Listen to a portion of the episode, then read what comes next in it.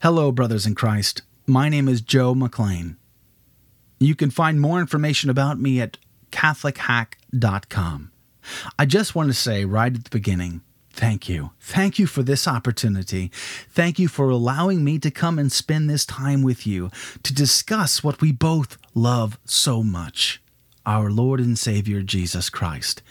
This person who has affected us both so much. What a gift we have. I hope to be the utensil in the hand of God, at the disposal of the Holy Spirit to, to profoundly affect you, that you might give glory to God. That is my heart's desire this weekend, and so I pray for that to come to fulfillment. I want to give you a little bit of background about me, a little bit of history. I'm not going to give too much. You can find more on my conversion, about how uh, God profoundly affected my life through my CD sets, or even on my website. You can stop by and ask me uh, when I'm around, or visit CatholicHack.com.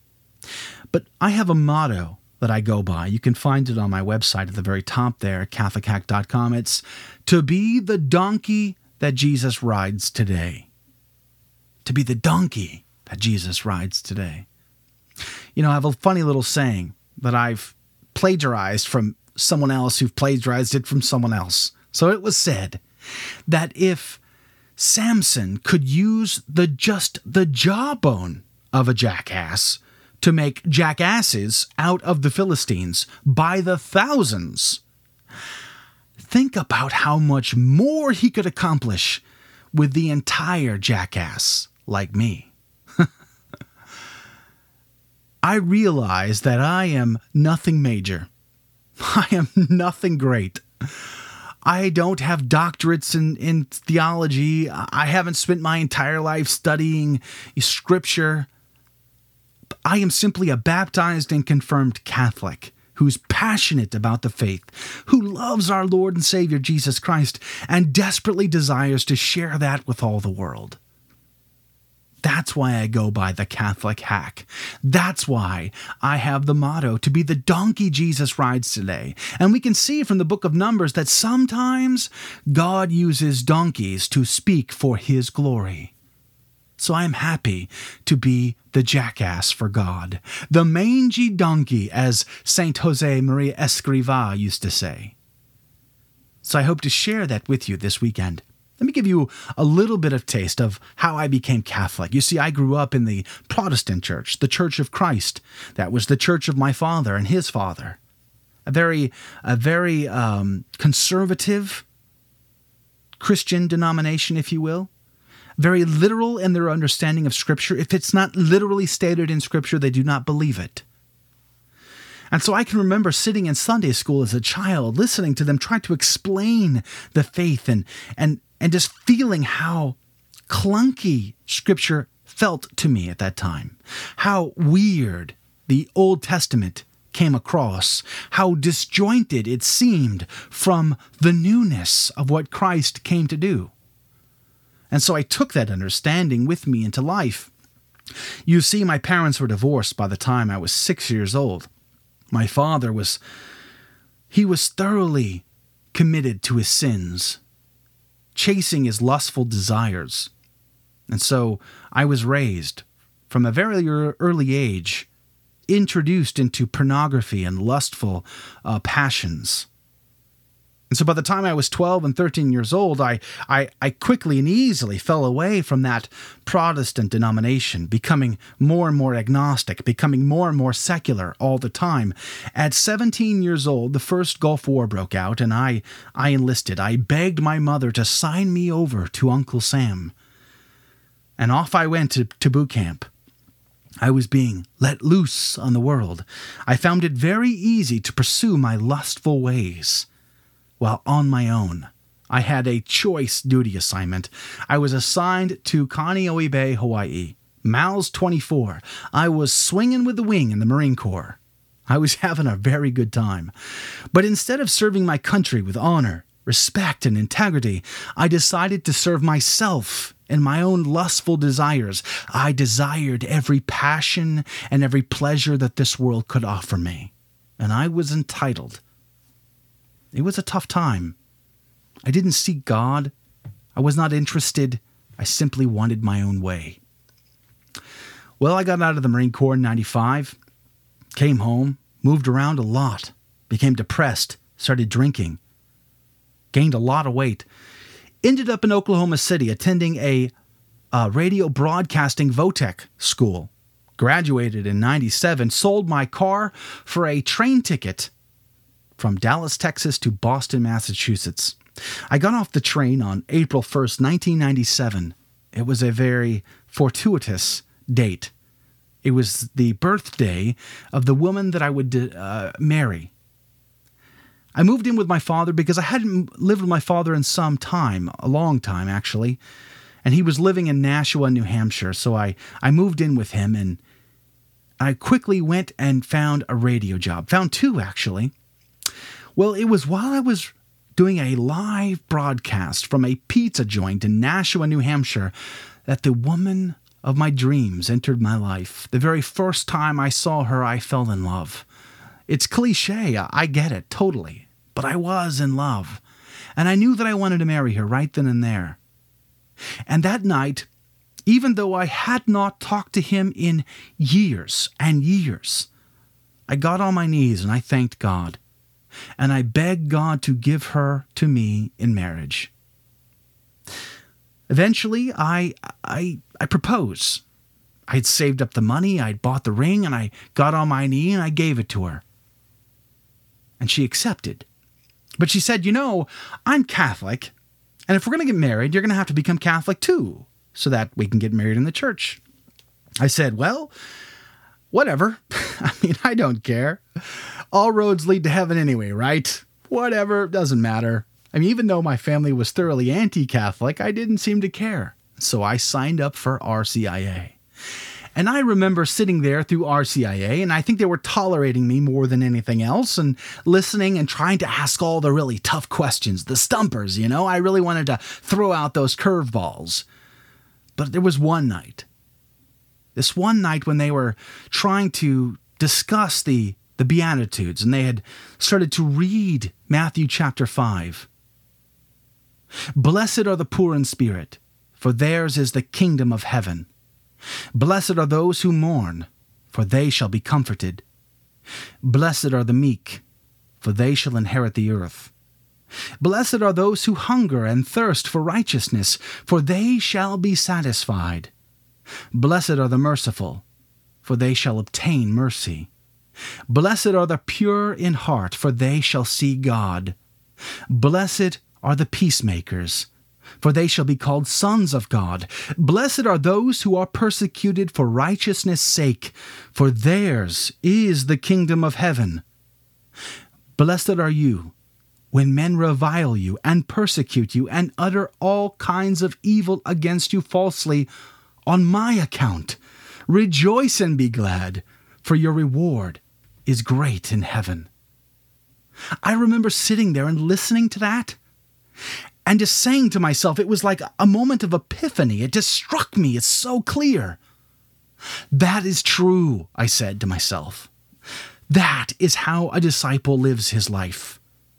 Those who truly desire God would live that way, according to what our Lord just said.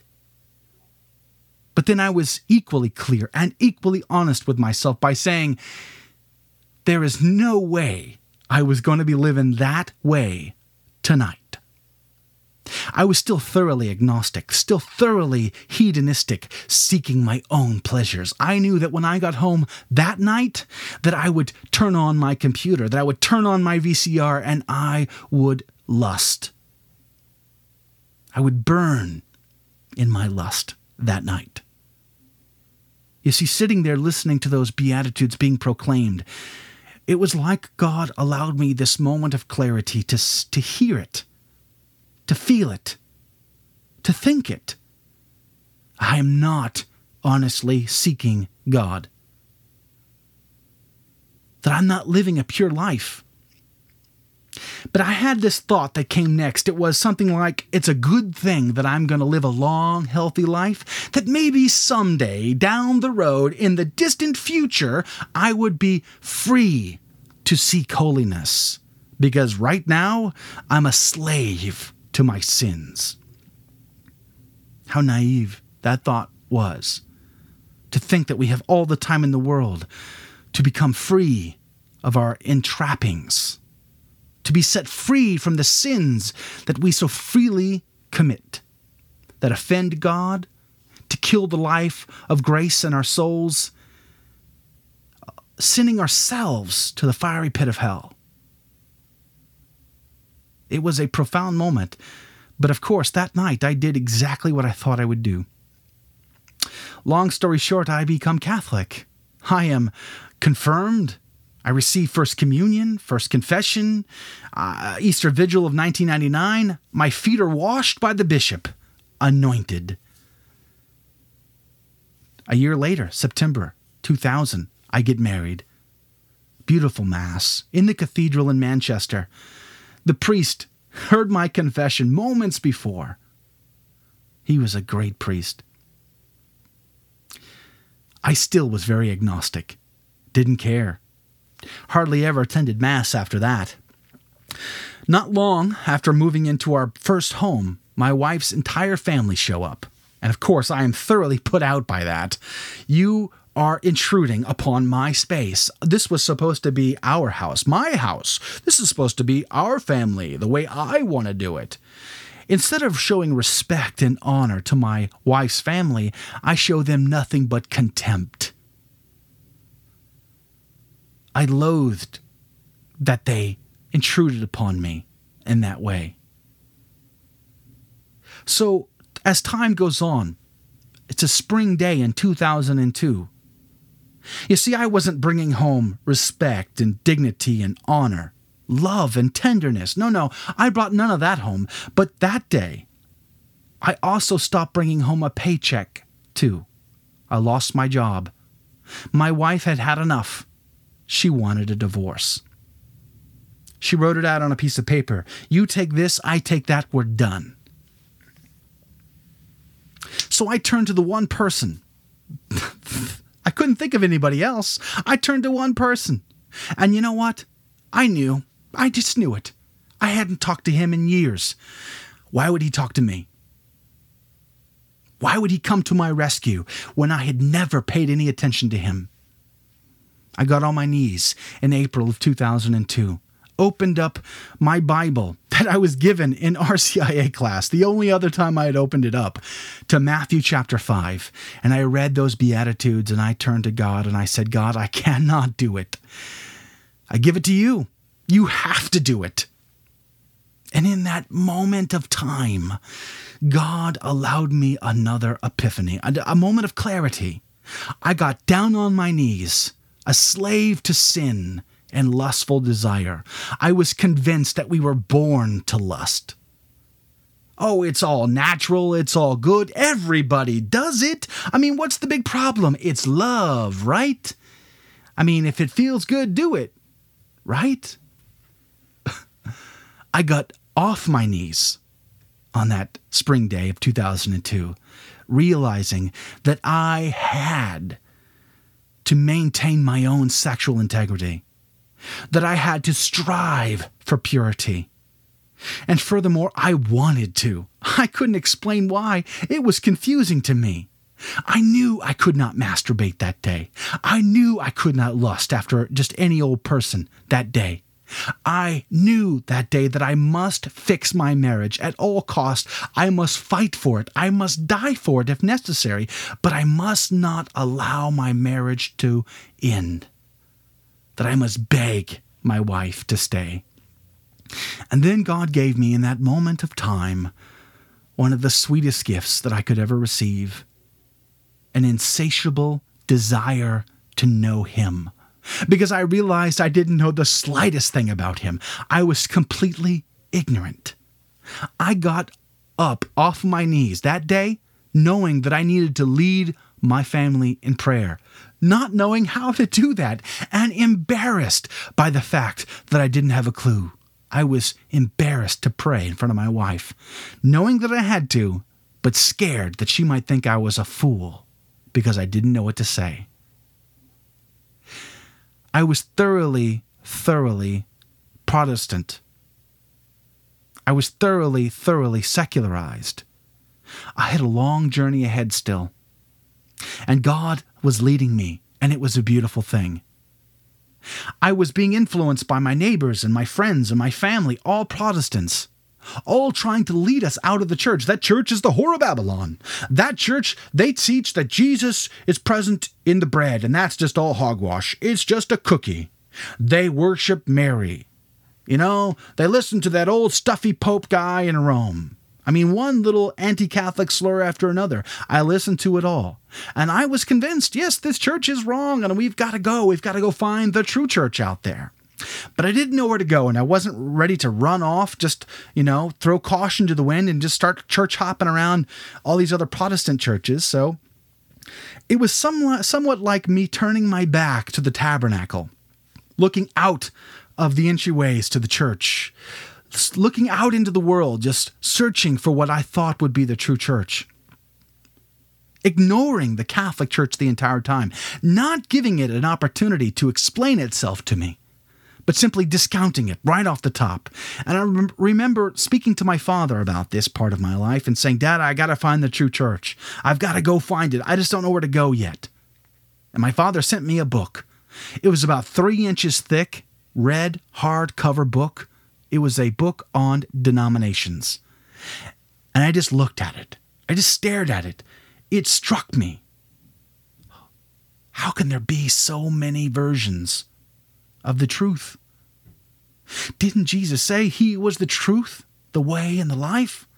Didn't he say that all who seek truth hear his voice? Then how can there be so many versions, so many flavors of truth? because they don't agree with one another. They argue with one another. They discount one another's positions. They take contrary positions. That's not possible. Truth is a person, not an abstract concept. I got scared. I stopped reading my Bible. What am I reading? How can I know what I'm reading is true? How can I understand it?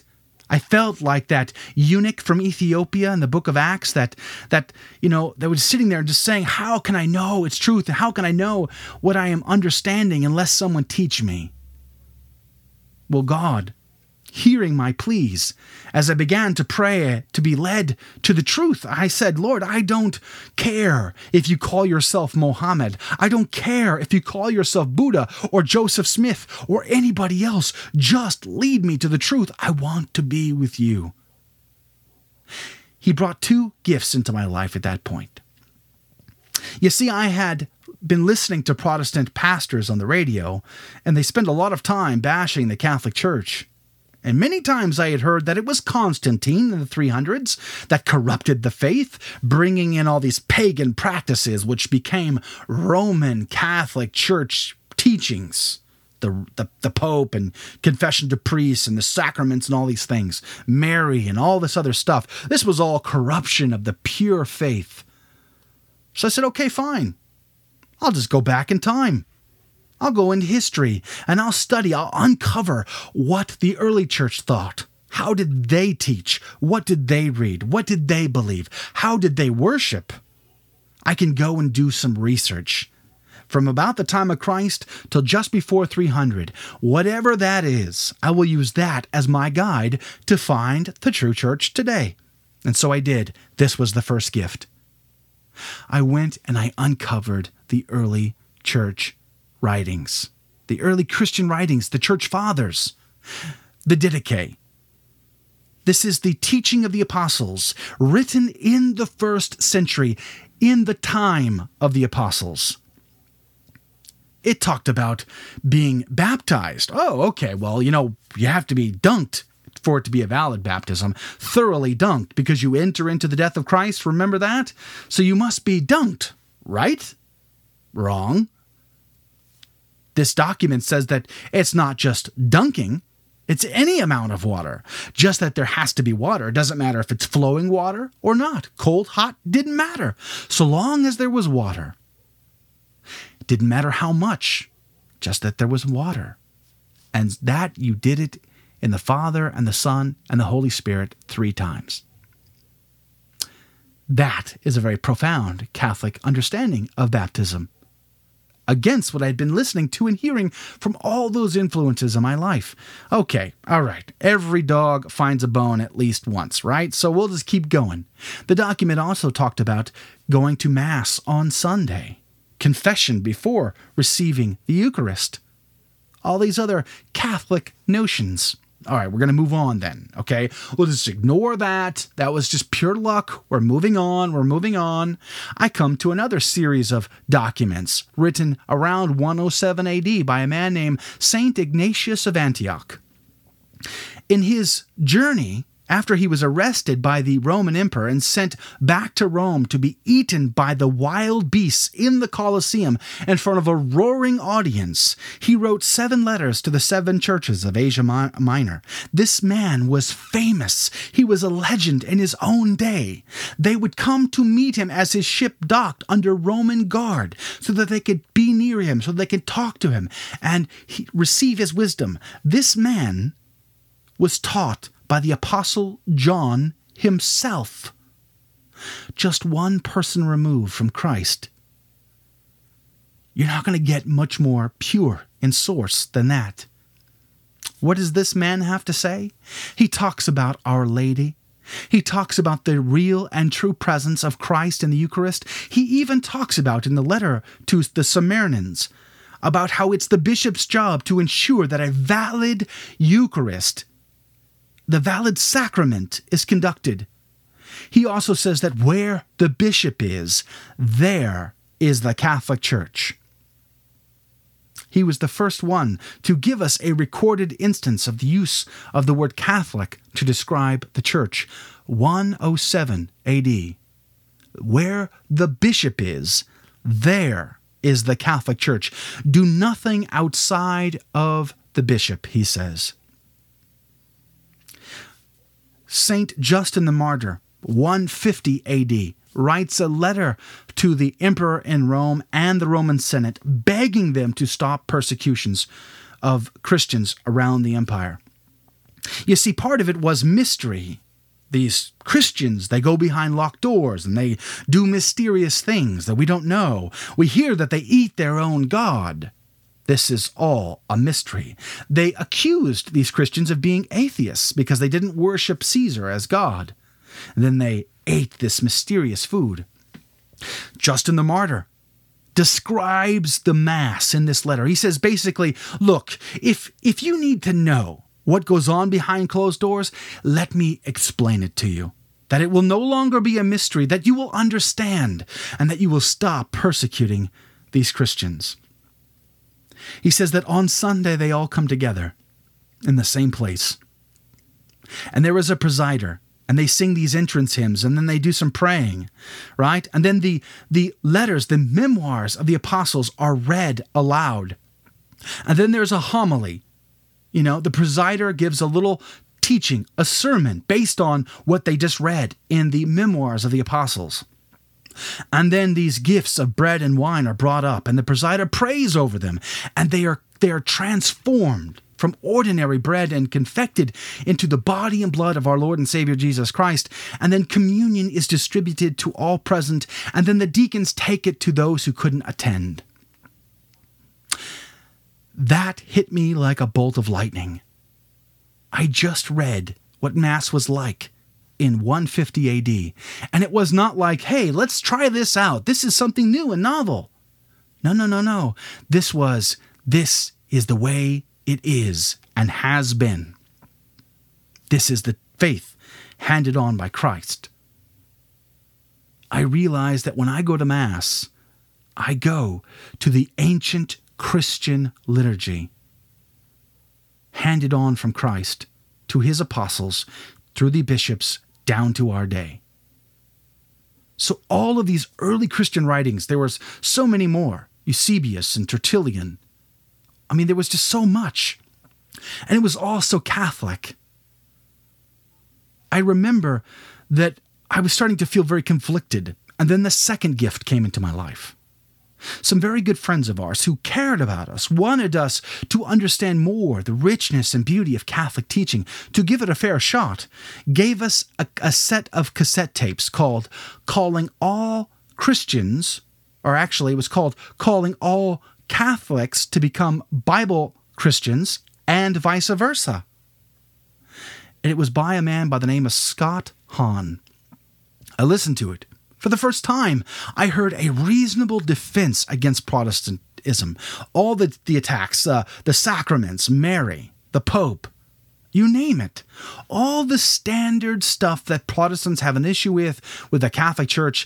For the first time, I heard where we can see these for ourselves in sacred scripture and in tradition. For the first time, I heard a Catholic give a reasonable response as to what Martin Luther, John Calvin, John Calvin, and all the rest were doing in the Protestant Reformation. It was very profound. I read this man's book, Rome Sweet Home. I read every other book I could get my hands on from this man. I couldn't get enough. It was making very, very good sense to me. And so the day came when I when I said, Lord, I believe. Help my unbelief. You see, I had to be convicted of at least one major fundamental teaching that the Catholic Church purported the real presence of Christ in the Eucharist. So I looked up every single word in John chapter 6 in the original Greek. I needed to know was he being literal or was he being figurative? Protestants say he was being figurative. Catholics say he's being literal. Which is it? I'm no Greek scholar, but there are tools that you can use online and you can look up every word and see for yourself how literal the word choices that he that that the author makes. I mean, it's amazing. Words like trogos, to to chew, to gnaw, there are other words that could have been used to describe a more symbolic way of eating, but this is a very literal word. Words like sarx, which mean a dripping hunk of flesh, blood dripping off of it. This is the word our Lord uses to describe his own flesh. You must eat my flesh, my sarx. And so, this image of literal flesh is in your mind. He repeats himself over and over and over again. You must eat my flesh and drink my blood. You must eat my flesh and drink my blood. If you are ha- to have life within you, and I am to raise you up on the last day. For my flesh is true food and my blood is true drink.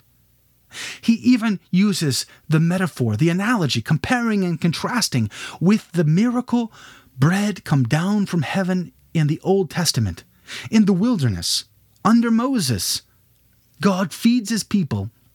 This miracle bread, the people call it manhum, manna. It literally means, what is it? They don't even know what it is. But God commands them to take part of this manhum and place it into a golden ciborium and to place it inside the ark as a witness of God's miraculous feeding of the people in the wilderness for future generations. The people, the Judeans, the Israelites, they didn't see that as ordinary bread. That was miraculous bread. And Jesus uses that as his comparison. He says, The fathers ate that miraculous bread, only they died. But he who eats this bread, my flesh, and my blood, he will live forever. So if the miraculous bread in the Old Testament was something powerful, how much more powerful and miraculous is the new bread come down from heaven, which is the body and blood of our Lord and Savior Jesus Christ. Oh, but wait, he said it is it is the flesh that is of no avail, that it is the spirit that gives life, right? Doesn't that mean he's being symbolic? No. Not once does he stop the disciples from leaving him over this hard and difficult teaching. Not once does he turn them around and say, Come back, I was being symbolic. Not once does he do that. Not once. Instead, he is referring to a much more profound truth that it is not the ways of the world, the flesh of the world that, that matters, for that is dead. but it is his flesh infused with the resurrection of his body in the spirit that becomes the eucharistic bread that we must consume the fruit of the womb hung on the tree of life that when we approach that we have life forever. Why don't we want the blood of a dead animal in us? Because it gives us death. Why would we want the blood of god in us? Because it gives us life so he turns to his disciples and says, Will you too leave me? And only St. Peter responds, Lord, this is a hard saying, but where else are we to go? For who alone but you has the words of eternal life? It was that day when I came to accept that teaching, when I was convicted of that teaching, that I said, Lord, I believe, help my unbelief. I still struggle with Mary. I still struggle with po- oh, the Pope and, and the sacraments and other aspects of the church, but I was giving my obedience to the church, which is Christ's body. And through time, study, discernment, God has revealed one more powerful truth after another to me, so much so that I cannot wait to learn what I learn next. And I have been blessed. I learned to evangelize my environments. Cursillo was a big part of that process. But you see, as baptized Catholics, as confirmed Catholics, we are taking part in our way in the great commission that God gave to his disciples. Matthew 28. That those disciples, those apostles, handed on to the bishops, and those bishops down through the ages till today we, as baptized and confirmed lay Catholics, are to participate in that Great Commission through the evangelization of our families, our friends, our workplaces, our communities, our environments. So, what does it mean to be a Catholic hacker? It means to take your faith seriously enough to share it with someone else. It doesn't mean to become a scripture scholar, to become an expert in theology or church history. It means to live your faith and to share it with all the world. Well, I was blessed, fortunate enough to be given an opportunity to go to work full time in Catholic evangelization in 2008. I now am the conference director for a ministry called the Fullness of Truth Catholic Evangelization Ministries based in North Houston, Texas. We put on Catholic family conferences. I just had one in San Antonio for 1,300 people. Father Mitch Pacwa, Sister Rosalind Moss, Dr. Michael Barber, Steve Ray. I, am blessed to work with Dr. Scott Hahn every year and others, many more. Doug Barry, Eric Genuis. I mean, there are so many just wonderful Catholic evangelists and presenters, teachers, scholars that I am so blessed to be able to work with and to share this glorious faith of ours to all the world to help enrich the lives of Catholics and to help share with non Catholics a deeper and more profound understanding of what the Catholic Church is. So that's what I do full time. And again, that's a nutshell of my conversion process. You can listen to more of that through my, my CD sets as well as on my website at CatholicHack.com. Now, let me talk to you about what we're going to be discussing over the course of this weekend. The topic is called The Law of Love, linking the Garden of Calvary to the Garden of Eden and all points in between. Why? Why do we want to talk about this? It's simple that we, you and me, might become the man in the garden, standing in the gap as priest, prophet, and king. In order to do this, we must ask ourselves why. Why? You know, if Jesus is God, then why? Why condescend to become like one of us in all things except for sin? Why go through the drudgery of life? You know, all the baggage that comes with human existence. Why? Why endure the humiliation?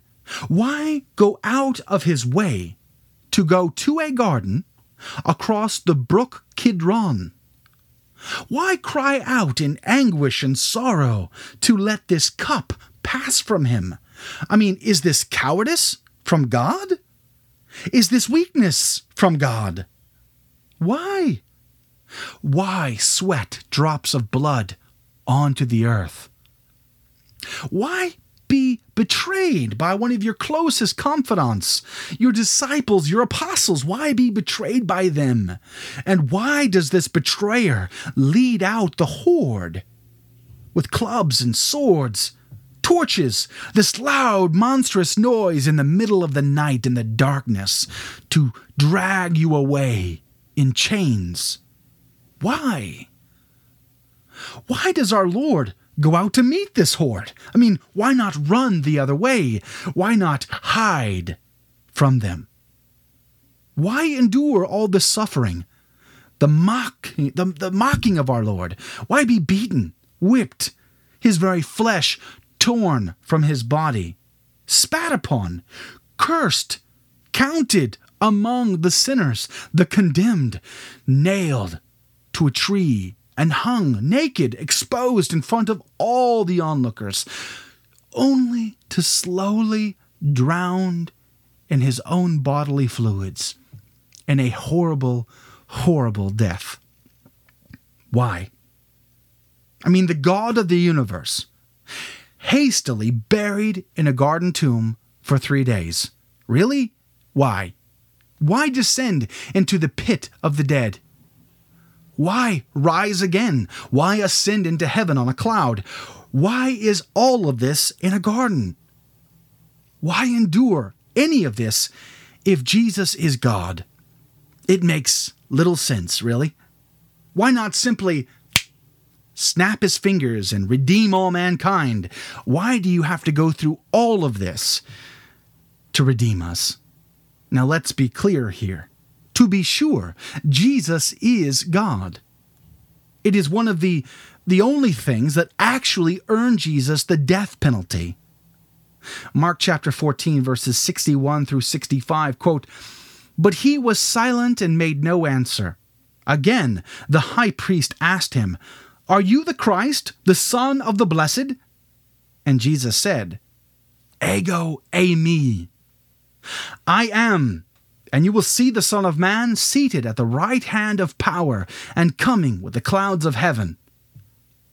And the high priest tore his garments and said, Why do we still need witnesses? You have heard his blasphemy. What is your decision? And they all condemned him as deserving death. And some began to spit upon him, and to cover his face, and to strike him, saying to him, Prophesy! And the guards received him with blows. So, if Jesus, the second person of the Trinity, endured all of this trouble, then surely there must have been a very good reason why. I mean, other than to simply die for our sins and redeem us from our just wage, namely that of the fires of hell. I mean, eternally separated from God is what we deserve. And yes, of course, of course, He died for that. Of course. But also, it is so much more. Something more profound is going on here.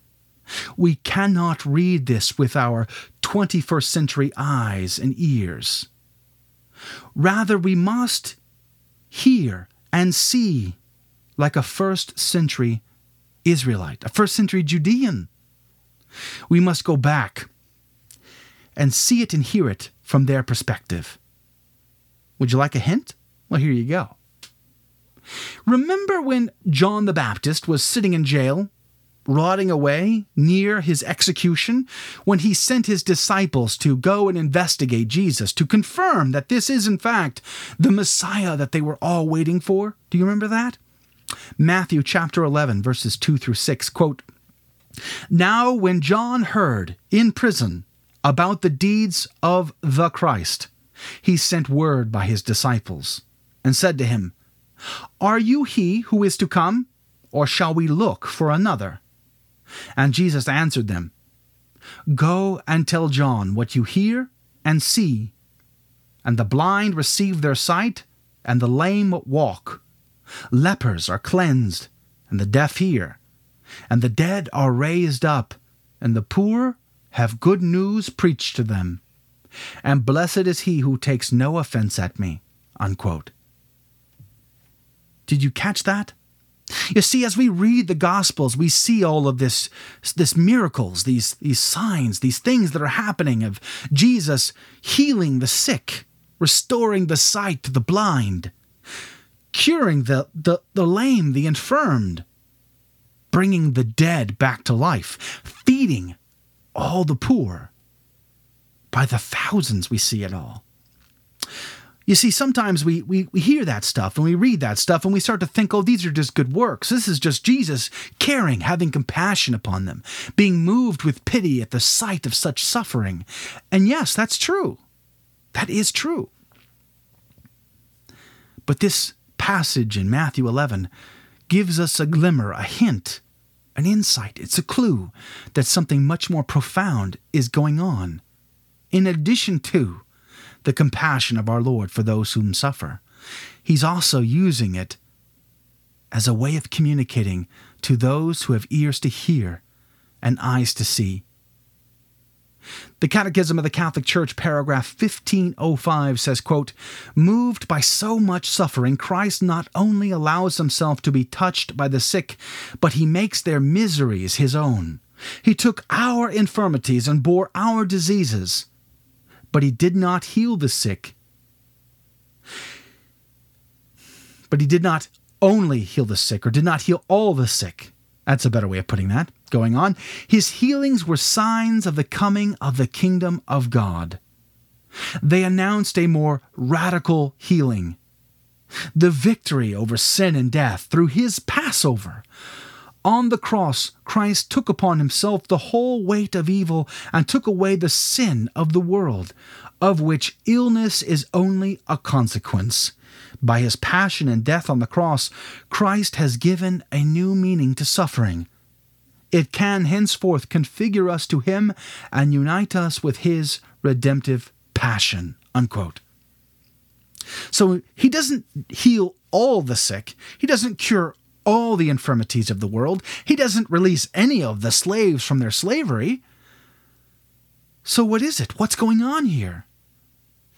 Paragraph 549 of the Catechism tells us specifically Jesus performed these as messianic signs.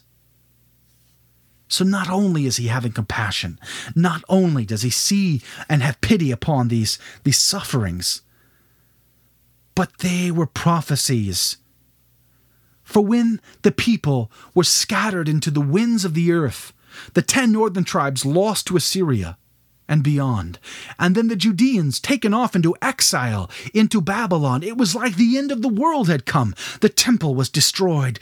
The son of David did not sit on the throne that God promised would be there forever. But then the prophets came, and they said that there would be a day when God would bring it all back. He would regather the tribes, the temple would be rebuilt, and the son of David would sit on the throne again. Isaiah chapter 33 verse 20 and 24 quote look upon zion the city of your of our appointed feasts your eyes will see jerusalem and no inhabitant will say i am sick the people who dwell there will be forgiven their iniquity. Look through Isaiah. Look through Isaiah. You're going to see one example after another.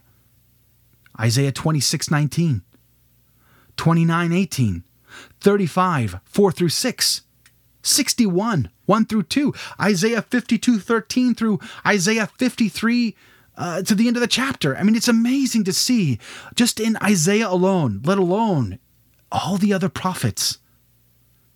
The day is coming when God will ingather the lost tribes, when He will restore the people, He will forgive their iniquities, and He will lighten their burden, and the Son of David will rule again in the kingdom of God. So, this is a foreshadowing. You see, in the time of Christ, this was the messianic age. Thanks to the prophet Daniel, they knew that when that would come in the fourth age would be the time when the Messiah would show up. And so during the time, there was this messianic fervor. There were all kinds of people contending to be the Messiah, but only one would fit the bill. And our Lord comes on the stage and he says in Matthew 5, verse 17, quote, Think not that I have come to abolish the law and the prophets. I have come not to abolish them, but to fulfill them. He's not just being nice. You know, he's not just doing a good thing, good works, if you will, not just compassionate for those who suffer, not just pity on the lost and the damned by dying and rising again. No, I mean, all of those things, yes, absolutely. But not only. Also, there is so much more. There is a purpose to each and every aspect of the passion of Christ. Not a single minute detail is to be overlooked. They are all perfections of the Old Testament types come to their New Testament reality and perfection.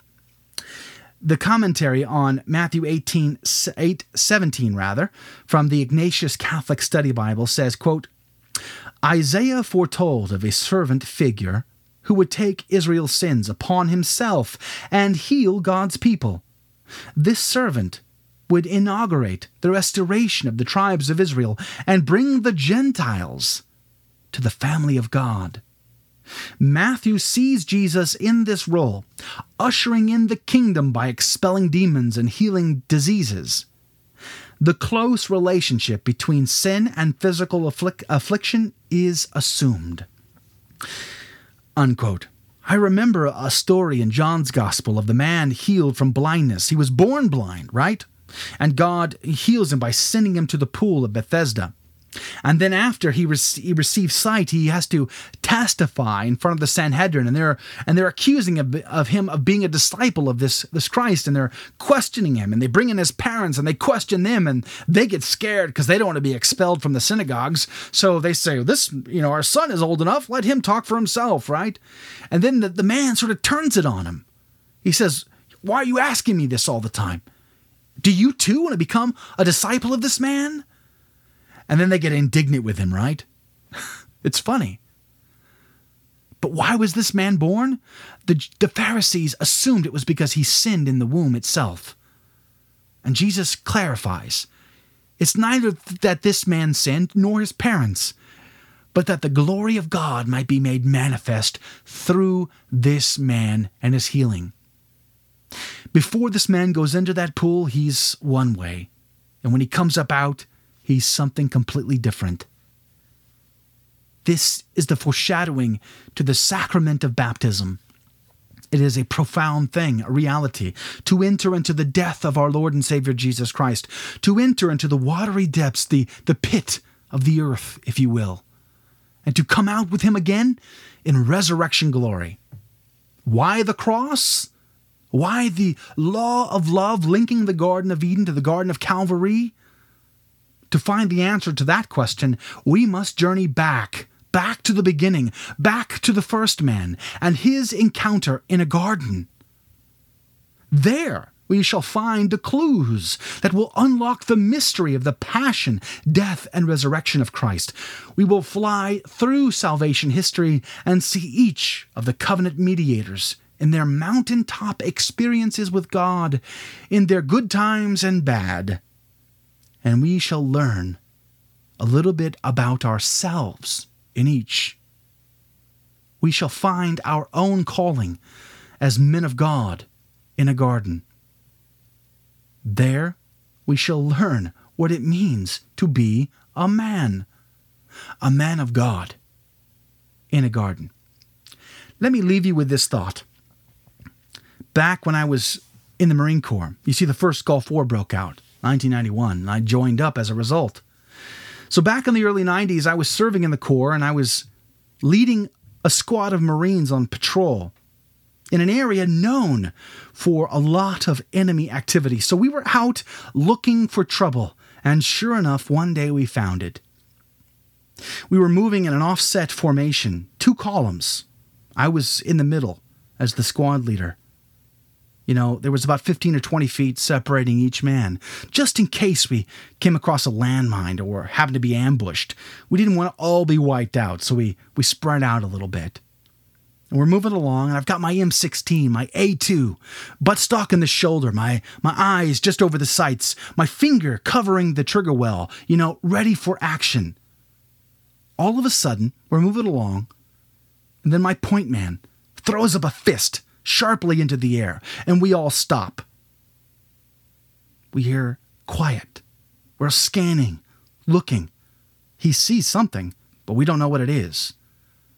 We're all holding our breath. Then all of a sudden, he flattens his hand out, facing the ground, and he slowly lowers it, signaling to the squad that they are to take cover. And so they squat down and they spread out a little bit more. And so I move up. I go to see my point man and I stand right next to him and I squat down then. And then, without even saying a word, he just takes his two fingers and he gestures by pointing to his eyes like he, he sees something. And then he points with his hand in the direction that he saw it. And so I look, but I don't see anything. And so I move up, and sure enough, I finally see it. There was an enemy unit, sort of moving in a parallel direction with us. This was it. This is what we trained for. This is what we've been waiting on. So I moved back, and then I began to move my squad up quickly and quietly, setting them in an ambush position. We had a bit of a hill, looking through a wooded area about 100, 150 yards. We had the high ground. We had the superior position. Excellent fields of fire. I set each man in place, and then I told them to wait till I gave the order. This was it. My heart was pounding in my chest. The sweat was just pouring down. This is what we trained for. We had come to engage the enemy, and we were going to do that by golly. I waited. It felt like an eternity. I waited until at least 75% of that enemy unit entered into the ambush zone, the kill zone. And then I gave the order fire! And I opened up and started engaging targets. And no sooner than we opened fire with all of this firepower at our disposal, we received fire from the rear. We were taking fire from the rear. I mean, what happened? I swung around Sure enough, at our six o'clock, about 50 yards away from a gully, we were receiving fire. I saw muzzle flashes coming over the berm there. And so I yelled, Get on line assault through, get on line assault through, contact six o'clock, contact six o'clock. And I turn around and I get up and I start to engage those targets. And I'm moving quickly towards those muzzle flashes. And I look around and I'm the only one. Everybody else was hugging the ground. We were hugging the ground. You see, there's only one way that you can respond to an ambush. The Marine Corps knows this, and they train and they train and they train. That when you're attacked, there is no time.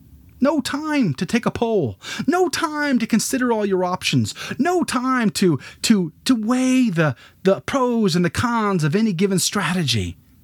There is no time to take a democratic vote from your men about how they feel like they would like to respond given the current circumstances.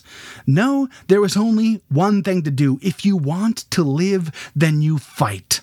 With everything you've got, you counter assault and you overwhelm them with violence of action and ferocity of movement. You engage. But my men did engage.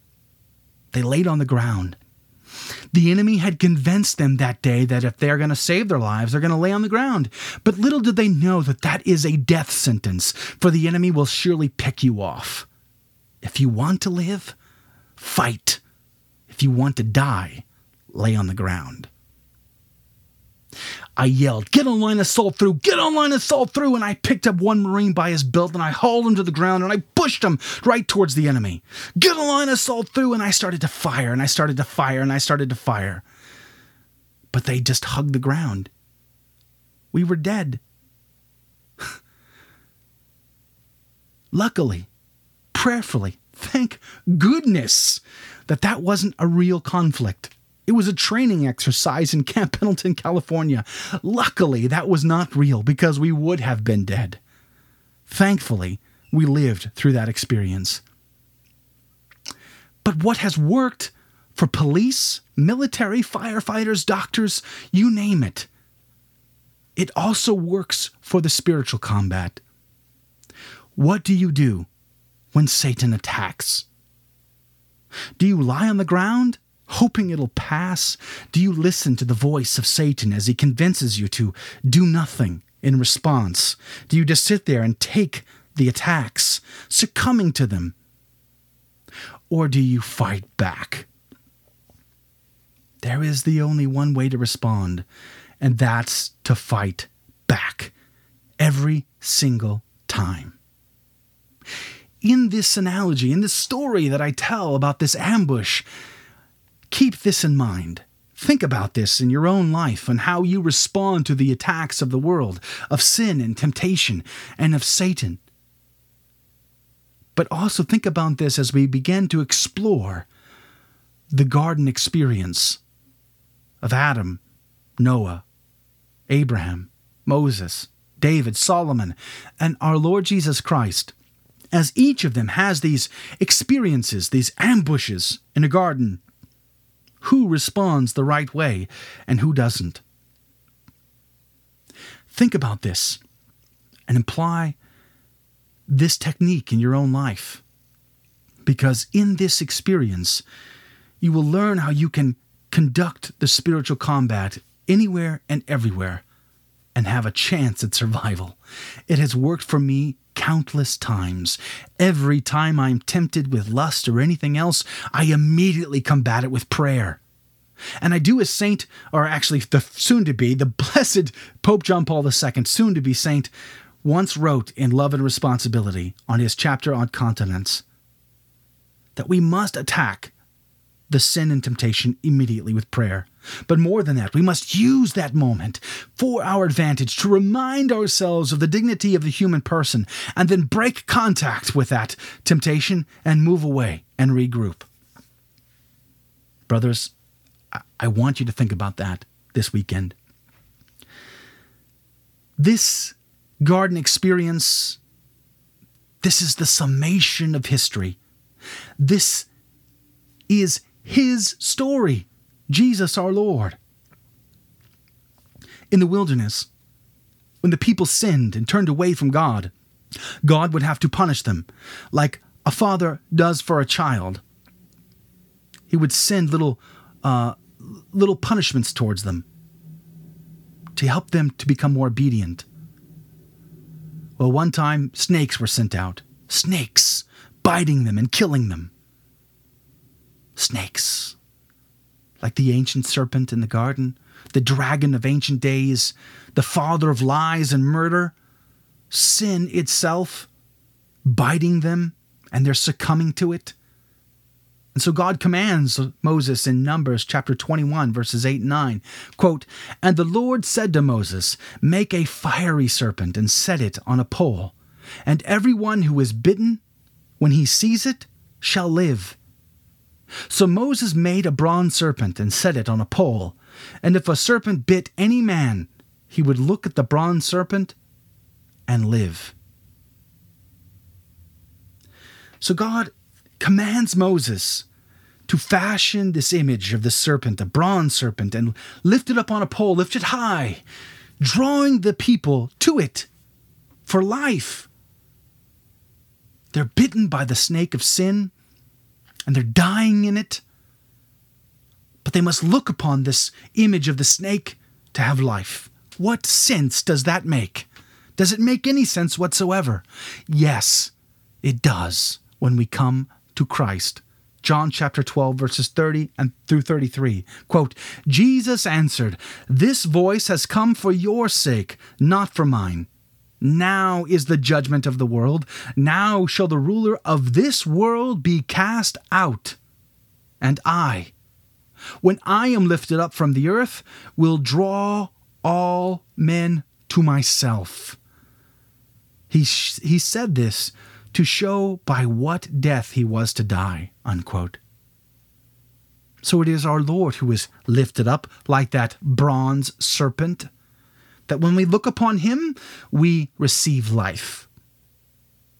But as St. Paul says in 2 Corinthians chapter 5 verse 21, quote, "For our sake he made him to be sin who knew no sin, so that in him we might become the righteousness of God." Unquote.